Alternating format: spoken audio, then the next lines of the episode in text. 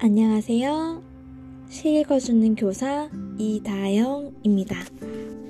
오늘은 새로운 시를 가지고 와봤어요. 조르주 상드의 상처라는 시를 소개하고자 합니다. 상처. 덤불 속에 가시가 있다는 것을 안다. 하지만 꽃을 더듬는 내 손 거두지 않는다.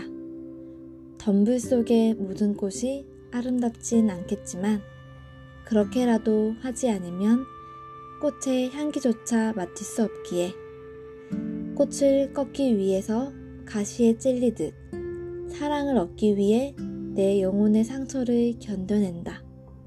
상처받기 위해 사랑하는 게 아니라 사랑하기 위해 상처받는 것이므로. 이상 여러분에게 소개시켜주고 싶은 시였습니다. 감사합니다.